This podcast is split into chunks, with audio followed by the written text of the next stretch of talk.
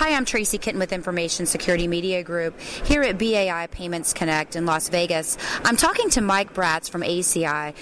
Mike, one of the things that you mentioned earlier, which I find fascinating, the role that big data plays in fraud prevention and how a lot of banking institutions and retailers, quite frankly, really don't have their brains fully wrapped around what big data is. And it really could help to enhance the detection that could have helped maybe in the recent retail breaches that we've seen, such as Target. Yeah, that's absolutely right, Tracy.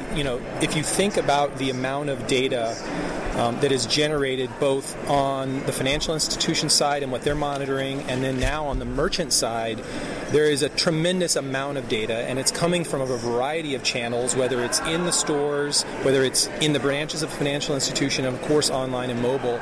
That mix of data is really ripe for some of the big data applications and technologies we've seen.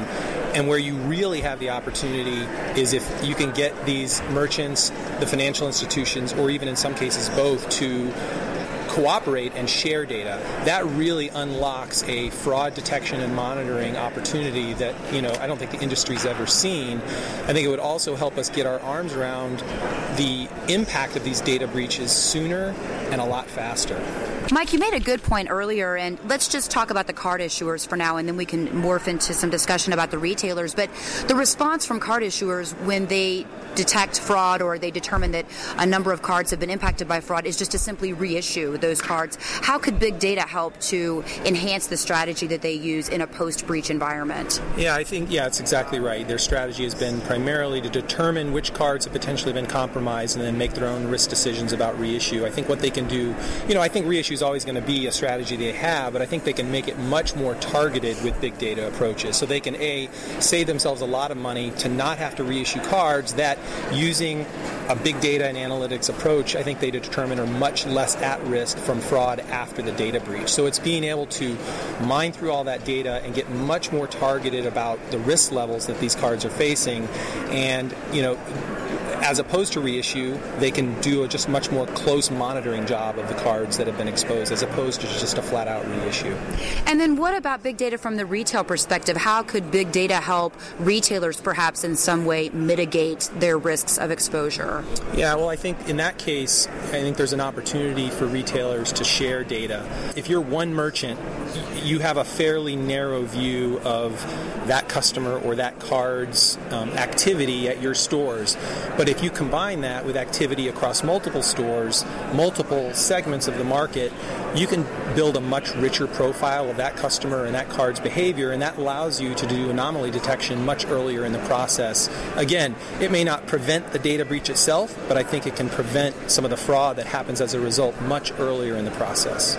And so how would some of that type of data sharing, or really, quite frankly, Mike, it's information sharing, how would that be facilitated? Would that be something that a vendor platform would provide, or would it be something that would happen industry by industry? I'm certain there are a lot of vendors that would like to get into that business because there's a big opportunity to provide value and reap the value from that. I think there's also an opportunity for some of the industry groups and even consortiums of merchants in the same segment, financial institutions in the same geographies to get together and create some type of data sharing consortium that they could set up an independent third party to do that, or they could rely on a vendor solution for that. Something that you mentioned earlier as far as fraud detection and big data are concerned, Mike, is that we've talked a lot about EMV in the wake of these recent retail breaches, and EMV is great for card-present fraud, but it doesn't necessarily address the card-not-present fraud environment, and most retailers do have an online channel these days, and so it's only natural to assume that once we eliminate fraud at the point of sale in the face-to-face environment, that it's just going to migrate to this card-not-present environment. Yeah, I think as we were saying, that opportunity to share data and just do a better job profiling and identifying anomalies, that is exactly the type of prevention, risk management that these retailers and financial institutions can do, put it in place in advance of the shift to EMV, right? Because we know when EMV happens, as we've seen in all other parts of the world, the fraud shifts to the card-not-present world. And if we have the data sharing, the anomaly detection, the point of compromise analysis in place prior to that, I think we're going to be better prepared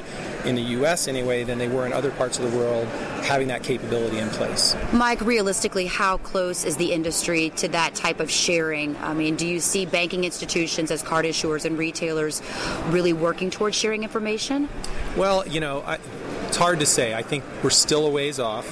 There are a lot of hurdles, some of them probably regulatory and how they figure out the data sharing model, but it's been done. It has been done in certain, small cases. We're still probably talking years until it's really in place, but I think some of the large-scale, high-profile data breaches we've seen, I think, are pushing us closer to that model. I think people realize that is where the big opportunity lies. We can do a lot of little things to make it better, but the big opportunity lies in data sharing. So I think perhaps with some of these big events, we have a lot more incentive to make progress there. Again, we've just heard from Mike Bratz of ACI. For Information Security Media Group, I'm Tracy Kitten.